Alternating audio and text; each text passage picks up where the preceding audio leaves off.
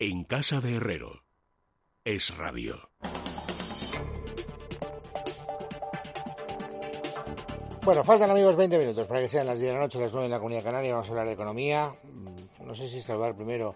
Voy a saludar primero a Javier Santa Cruz. Don Javier, bienvenido, buenas noches. Muy buenas noches, don Luis. No es por ningunear a Carmen Tomás, es porque a la, ahora verás por qué. Carmen Tomás, bienvenida, muy buenas noches. Muy buen- buenas noches. ¿A quién ponemos a parir?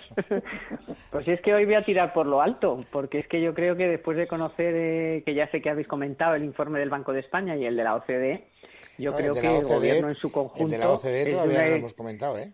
de una irresponsabilidad. Sí, sí, pero claro, es que lo que nos ha- lo que nos espera es una situación lamentable y la culpa la tiene el gobierno que desde el principio no supo gestionar la sanidad, pero tampoco la economía y ha puesto en juego pues a muchos sectores muy produ- con mucha con mucho valor añadido, mucha riqueza y mucho empleo.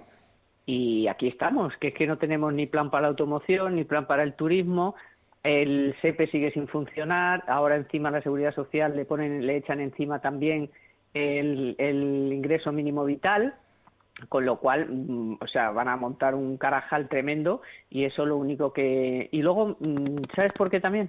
Muy importante, porque me da una rabia que estén ya hablando de brotes verdes, tanto Calviño como Escribá, que son los serios del gobierno, los dos en determinados momentos, hoy Escribá y hace unos días Calviño, hablando de brotes verdes, con lo cual esto ya se parece demasiado al infierno que pasamos y creo que no nos lo merecemos.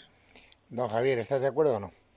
Yo creo que la, eh, hoy precisamente el informe de la OCDE lo que hace es poner eh, un escenario que es eh, peor del que, pon- del que hacía el Banco de España, también el que eh, dibujó la Comisión Europea, una caída más fuerte de la economía. Pero en el mismo día que este, que este informe se publica y que además la OCDE advierte de los eh, problemas que tendrá la recuperación y la recuperación desde luego eh, va a ser compleja en muchos sectores y cuanto más tiempo tardemos en, en volver a la normalidad pues más más difícil será eh, el gobierno se descuelga con un mensaje de mm, optimismo lo que es lo que lo que comenta Carmen y sobre todo de volver en algunas cosas a esto de los de los brotes verdes. De hecho esta semana eh, he vuelto a oír aquella, aquel infausto programa del año 2009 que es el Plan E. Es decir, otra vez estamos volviendo otra vez a recuperar eh, expresiones, recuperar terminologías y cuestiones que, que son de la de la de principios de la crisis del, del 2008 y que creo que no son demasiado procedentes volver otra vez a, a esos escenarios y menos aún cuando ya se está pidiendo por una parte del gobierno y por parte también de algunas comunidades autónomas que eh, los planes de inversión europea y que la, la acción de política de política económica tiene que estar en pequeñas obras, en hacer, en hacer cosas por ahí eh, dispersas que movilicen empleos, es decir, mm, esto evidencia que hemos aprendido muy poco de, lo- de los, de los graves errores que se cometieron en la anterior crisis. Entonces esperemos que sea solamente una veleidad de, de algunos de, de estas personas que han hablado en los últimos días y que no vayamos a ese escenario, lógicamente. Bueno, Mira, hay, perdona, solo por añadir una cosa, es que hay tres cosas que están copiando a los brotes verdes, eh, está- está claro que Calviño es la que lo, lo ha, lo ha dicho, ¿no? Que la economía ya está respirando y ya está. Pero hay que decir, y lo hizo también Zapatero cuando la cosa se empezó a poner fea, que fue eliminar de la página del Ministerio de Economía el- los indicadores del índice sintético de actividad, que no sé si te sonará, pero te lo recuerdo, es una serie de indicadores que te dicen un poco cómo va a ser la evolución de la economía en los próximos meses, unos seis o así. Son indicadores, pues todos muy relevantes y que te dan una idea a los economistas, Javier está ahí, un poco de por dónde van a ir las cosas eh, en- en- en en registros, pues consumo, la industria y tal, o sea, muy muy certeros, ¿no? Bueno, Zapatero se lo cargó para que no lo no pudiéramos hablar de ello y Calviño ya se lo ha cargado también. Con lo cual es una forma de ocultar información, que es muy de este gobierno, de ocultar información para que nadie pueda hacer mm, proyecciones ¿eh? Eh, con un mínimo de, en fin, de, de datos, ¿no? Y luego está Escribá, que hoy sale con lo de que, bueno, ya hay 900.000 personas que han vuelto a trabajar. Hombre, teniendo en cuenta que hasta, hasta antes de esas 900.000 personas, es decir, hasta hace 15 días o menos, había casi 9 millones de personas que no trabajaban, bien porque estaban paradas, bien porque estaban en un ERTE o bien autónomos que habían eh, cesado en la actividad, hombre, sacar pecho porque 900.000 personas, porque la actividad ya se ha recuperado un poco, han vuelto a trabajar cuando tienes todavía a casi otros 7 millones parados, de verdad, me parece, es que me parece hasta insultante. Bueno, vamos a ver, cosas que han pasado hoy que me gustaría que valorarais para tener un criterio. Eh, hoy el Congreso de los Diputados, sin ningún voto en contra, ha aprobado el ingreso mínimo vital. ¿Eso es buena noticia o mala? Aquí, el, desde, la, toda la, cuestión del ingreso mínimo vital eh, tiene una, tiene una, digamos, está rodeado o está, o está eh, diseñado con muy buenas intenciones, creo que lo comentábamos la semana mm. pasada, pero de las buenas intenciones no se come y muy especialmente cuando esas buenas intenciones se, se, mm, se sustancian en medidas de política económica que no van a ser, eh, no, no, no van a conseguir los objetivos que se, que se plantean. Entonces, eh, ha calado mucho el mensaje de que en España no había hasta la fecha, hasta la aprobación del ingreso mínimo, mm. un sistema que ayudara de verdad a, a, las, a las familias más pobres. Y eso no es cierto. Es decir, lo que había que haber hecho previamente a aprobar este ingreso mínimo es armonizar desde luego las rentas mínimas que hay en las comunidades autónomas, todas las prestaciones sociales que existen tanto en las autonomías a nivel del Estado y también de los ayuntamientos, pero más importante aún, tener muy en cuenta las prestaciones que son en especie, es decir, todas aquellas, todos aquellos mecanismos eh, que mantienen de verdad, que son los que de verdad llegan a las familias, a las familias más pobres. Entonces, si toda esa radiografía la tuviésemos clara y además el ingreso mínimo lo gestionara la agencia tributaria y fuera Hacienda quien eh, hubiera hecho el diseño y quien hubiera implantado esto, otro gallo nos estaría cantando. Pero nos encontramos con una medida que primero lo gestiona la seguridad social, es un gasto no contributivo, con lo cual estamos echando más piedras en la mochila de la seguridad social con una deuda que ya supera los 70.000 millones de euros que en segundo lugar se trata de una de un, de una medida muy concreta que va que, que no que es muy complicado que a día de hoy llegue de verdad a aquellos que más lo necesitan y sobre todo que eh, creo profundamente que introduce desincentivos a la búsqueda de trabajo o incluso en algunos casos de abandonar trabajos a tiempo parcial que son los que puedan tener eh, los que tienen las familias con rentas más bajas. Es decir solamente hay que hay que hay que tener en cuenta que tenemos a en torno a un millón setecientas mil personas en España que eh, tienen eh, salarios por debajo de los 450 eh, euros, es decir, son salarios a tiempo parcial, lógicamente, pues salario mínimo son 900 euros, a tiempo completo, entonces son, son salarios a tiempo parcial, trabajillos, cosas que, bueno, más o menos hay gente que ha ido saliendo del paso, pero si en el momento en el cual tenemos una medida que em, lo que hace es acomodar a una parte importante de todas esas familias con independencia del territorio donde estén y, y, esa, y, con este dinero les vale para vivir o es lo suficiente para vivir, eh, es un grave desincentivo al trabajo, pero más aún a que de verdad se salga de la pobreza, porque si una de las cosas que estamos diciendo es que hay que eh, luchar contra la pobreza, medidas de rentas no son precisamente las que mejor pueden hacer eso. Yo creo, Luis, que hoy hemos visto dos cosas en el Congreso. Una, el apoyo, lo cual quiere decir que, oye, vamos a ver, todo el mundo entiende que de forma temporal hay mucha gente que está sufriendo. Sufrirían menos si hubieran pagado los ERTES en su momento y se hubieran tomado otras medidas. Pero bueno, eso ya es la leche derramada. Entonces, está claro que todo el mundo comparte que de forma temporal hay mucha gente sufriendo y hay que ayudar a esas personas. Ok, yo creo que esa es la parte de todos aprobamos y luego vamos a mejorarla, porque claro, no todos los que apoyan o se abstienen es que estén de acuerdo con cómo están, eh, cómo está la medida redactada, sino que quieren incorporar modificaciones, ¿no? Porque eh, efectivamente, como dice Javier, esto va a ser una cronificación de la pobreza, que a lo mejor es lo que le gusta a Pablo Iglesias Y la segunda cosa que a mí me ha sorprendido y que indica lo, que esta medida tiene de populista y de, y de pura demagogia, que es el que le haya presentado el ministro, como es lógico, pero también se, haya, se ha subido al, atril Pablo Iglesias a presentar también la medida, cosa que ya he mm, contrastado con eh, Ketty, que no lo habíamos visto en la vida. Yo nunca lo había visto en todos mis tiempos, pero ella en el suyo tampoco. Con lo cual, ahí ya tienes lo que significa para el gobierno esta medida. Y luego, como dice Javier, esto le echas más piedras a la seguridad social, al SEPE, porque como no ha tenido suficiente con el follón de los ERTE, ahora resulta que va a tener también follón con esto, porque son los que lo van a tener que aplicar.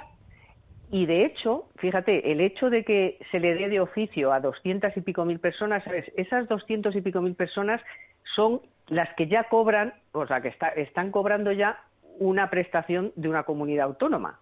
Con lo cual, tú de momento ya ese trabajo no lo has hecho, ni, ni has hecho un análisis exante como le gusta escribir, ni vas a hacerlo después. De momento le das el dinero a una serie de personas que ya tienes constatado que ya cobran otra cosa. Con lo cual a mí eso, no sé, me parece que no han hecho un trabajo de campo muy riguroso. ¿No? No es gente que tú sepas ni en qué situación está, ni si lo necesita, ni si realmente cuánto. No, o sea, de momento se lo das y luego ya hablaremos. Lo cual me parece eh, bastante descoordinado. Y luego el que no esté coordinado con las comunidades autónomas me parece de locos y que sea compatible más todavía. Yo tengo la sensación, y creo que mucha gente también, por ejemplo, FEDEA, en un, estudio que ha publicado esta semana sobre el ingreso mínimo vital, dice, vamos, el trabajo en negro va a ser, o sea, ese es un incentivo al trabajo en negro impresionante y creo que fue Rayo el que puso un ejemplo en tu programa que dijo, vamos a ver, un matrimonio con dos hijos que le podría cobrar 1.100, si a, a una de las dos personas adultas le ofrecen un trabajo por 1.200, ¿qué va a hacer? O sea, pero es que vamos a ver.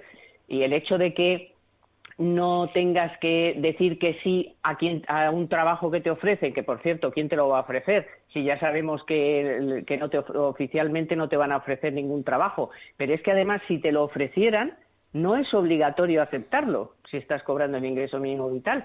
Entonces, son una serie de cosas que o las cambian, que no creo que las cambien, o van a cronificar, de hecho se van a gloriar de que esto sea estructural, es decir, que piensan que mucha gente no va a salir nunca de la pobreza. Entonces, ¿cuál es la mm, cuál es el ánimo de esta de esta de, este, de esta ayuda? Que sigan ahí.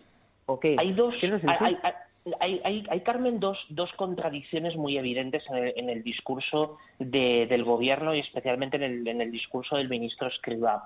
La primera es cuando se habla de que con este tipo de rentas lo que se hace es escapar de la trampa de la pobreza. Y eso no es, y eso no es cierto. ¿Por qué? Eso y eso no es cierto porque ellos piensan que la pobreza es algo estático. Es decir, que el, como tal como se define la pobreza, que es el 60% del, de, la, de, la renta de la renta mediana, los que están por debajo, se entiende que están en el umbral de la pobreza. Eh, ¿Qué tipo de indicador estamos utilizando para hablar de renta o para hablar, o para hablar de, digamos, de ingresos? ¿no? Entonces, eh, en el momento en el cual no ha habido un análisis de verdad sobre eh, sobre las rentas imputadas inmobiliarias. hay que recordar el enorme peso que tiene la vivienda en, las, en, todos los españoles. Eh, cuando no hemos hecho un análisis de discriminación por patrones de consumo, cuando tampoco se ha hecho un análisis de los niveles de productividad y de los niveles de, cómo está distribuido em, la fuerza laboral en los diferentes sectores. Es decir, se ha hecho tabla rasa de muchas cosas mm. y lo que me temo es que esa tabla rasa se ha hecho con intencionalidad, porque si no se hace y se, hace, y se hacen las cosas con, con todo el rigor, digamos con el 100% del rigor, evidentemente una de las cosas que habría salido es que el ingreso mínimo no puede ser gestionado por la seguridad social, sino que tiene que ser gestionado por Hacienda, porque es el, el ahora mismo la, la, gran central de datos que nos tiene perfectamente mapeados, sabe perfectamente la mayor parte de las cosas de nuestras vidas y es el organismo que de verdad podría ejercer un mejor control y una, y una eficiencia de las ayudas que se conceden. Entonces, eso es una, una contradicción importante, porque pensar que la trampa de la pobreza o que el nivel de la pobreza es algo estático y no, es dinámico. Si le estamos enchufando eh, renta aunque sea a las, a las partes más bajas de la distribución, la distribución la está subiendo hacia arriba, con lo cual, si antes el umbral de pobreza, me lo invento, eran 1.000 euros, ahora pasan a ser 1.200. ¿Vale? Es decir, os pongo un ejemplo, un ejemplo muy tonto para que se pueda entender. Entonces, eh, y conforme vamos subiendo y si vamos aumentando esas, esas rentas mínimas, que es lo que ha pasado en aquellos territorios, en aquellas autonomías donde hay una mayor experiencia histórica de rentas mínimas, lo que vemos es que el umbral de la pobreza ha ido subiendo. Es decir, no solo el que estaba por debajo del umbral de la pobreza ha seguido estando por debajo del umbral de la pobreza, porque son rentas que tú estás además eh, llevando a gente que eh, una parte, buena parte de ellas se convierten en inflación, porque se utiliza para comprar, para comprar cosas. Entonces, los bienes alimentarios y los bienes básicos son, son componentes inflacionarios desde hace muchos años de la cesta de la compra. Entonces, e, esa es una primera contradicción, pero la segunda es la falta de homogeneidad con lo que, y con de coordinación con lo que tienen las autonomías y los ayuntamientos. Entonces, ahí es donde se, se encuadra el que el Partido Popular haya votado a favor. También más o menos un argumento parecido lo dio Ciudadanos, que es queremos que esto se tramite como un proyecto de ley, es decir, que no sea solamente convalidar un decreto. Entonces, vale, apoyamos la convalidación del decreto, pero a cambio de que se discutan medidas que puedan mitigar la posibilidad de fraude que tiene ese tipo de medidas.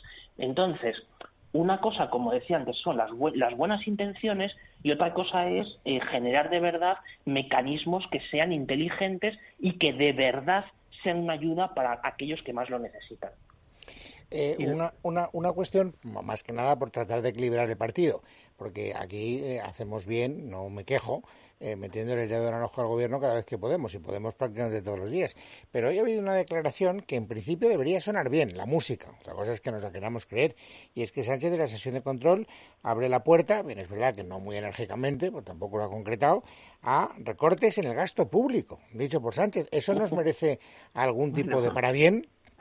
Pero es que no le va a quedar más remedio. Quiero decir que nos empieza ya a calentar un poco el, ¿eh? empieza un poco a dejar caer algo porque sabe perfectamente que cuando vaya a Europa a pedir dinero, esto de que era gratis y de que era todo a fondo perdido y que no sé qué, todo eso no se lo cree ni él y la gente no es tonta y ya pues prácticamente todo el mundo sabe, todo el que quiere informarse, sabe que ese dinero va a tener una condicionalidad y la condicionalidad está clara, o sea, va a ser entre otras cosas, pues recortar de donde se supone que se puede o se debe. Y ya empezamos a oír esto de, bueno, vamos a ver si en el sistema de pensiones pues ampliamos la edad de jubilarse, eh, sumamos más años a, a, los años necesarios para el cálculo de la pensión y no sé qué, que eso al final significa, como ya hemos explicado muchas veces, que las pensiones van a bajar. O sea, no, a lo mejor las que, las que están ahora, a lo mejor ya lo del IPC también se tiene que olvidar. Y volvemos otra vez a lo de Rajoy. Pero, desde luego, las pensiones próximas, si se, si se sube los años, por ejemplo, no sé si a toda la vida laboral o a treinta y pico años en vez de a los veinticinco que se cumplirán ahora y tal, todo eso es bajar las pensiones, el coste de las pensiones. Y eso es evidente que si hay que recortar algo va a ser de ahí. Y luego ya están preparando también, porque de dónde si no, a subidas de impuestos y a eh, los, salarios de los, a las partidas donde se puede, donde más rápido, porque no te vas a poner ahora a hacer un, un estudio del gasto, no, me, no lo veo yo haciendo eso. Entonces, ¿de dónde se saca rápido? Pues de las pensiones, que no nos va a quedar más remedio, y del sueldo de los, de los empleados públicos. Y luego, si no da, pues a subir los impuestos todo lo que se pueda. Entonces, yo creo que hoy nos estaba ya preparando un poco para saber lo que nos va a pasar si queremos el dinero de Europa, que no nos va a quedar más remedio porque lo necesitamos. Eso es, eh, va a ser en resumidas cuentas, mayo de 2010 y septiembre de 2010 y posteriormente septiembre de, 2000, de 2011 y diciembre de 2011. O sea que para que los oyentes lo tengan, lo tengan muy claro, eh, una, un aumento de la, de, la deuda pública como, la que, como el que se va a producir, eh, supongamos la estimación del Banco de España, que es que alcance el 115%, que pueda ser algún punto más, pero supongamos que es el 115%. Entonces, eh, esa subida de 20 puntos de PIB de la, de la, de la deuda pública eh, se, va a se puede convertir, y esto son cifras muy preliminares, pero para que nos vayamos haciendo un poco la idea de qué significa la subida de impuestos que nos vendrá en los próximos meses, significa que cada español tendrá que pagar 365 euros más al año en impuestos. Bien, eh, la anterior crisis, a partir de septiembre de 2010, que fue cuando se hizo la primera subida de los impuestos y luego ya las siguientes, supuso una subida de impuestos de 17.000 millones de euros. Y esos 17.000 millones de euros, lógicamente, luego se tuvieron que ir, la, el resto de la deuda, eh, pues eh, refinanciando en los años siguientes. Entonces, no es, no es eh, demasiado aventurado pensar que el escenario de, de ahora, es decir, el de los próximos meses, no vaya a ser especialmente distinto. Lo que sí habrá es que los costes de financiación de la deuda son mucho más bajos, lógicamente, pero que cuando llegue el punto en el cual las emisiones de deuda sean cada vez mayores, ahí veremos hasta qué punto esto va a seguir tirando. Con lo cual, eh, el Banco de España, además, en el informe de antes de ayer, cuando, cuando decía hagamos el escenario de que no suben los impuestos y que, los, y que la recaudación se mueve por el movimiento de las bases imponibles, ¿qué quiere decir? Que eh, si no se suben los impuestos, el ahorro generado por las familias y por las empresas, ya vimos los últimos datos de los depósitos eh, también en el Banco de España, ese, ahorro se pueda ir gastando, invirtiendo en los siguientes meses porque se ha ahorrado, ha habido un efecto de acumulación por, el, por la crisis. Pero si hay una mínima amenaza de subida de los impuestos en, este, en el momento actual, una parte muy importante de ese ahorro, en vez de, en vez de ir destinado a la reactivación de la economía, va a seguir estando guardado por si hay que pagar una factura fiscal más alta dentro de unos meses. Señores, muchas gracias una vez más. Carmen, un gracias beso a muy fuerte. ti, un besito a los dos. A y todos. don Javier, un abrazo muy fuerte. Un abrazo Hasta la fuerte, semana que viene.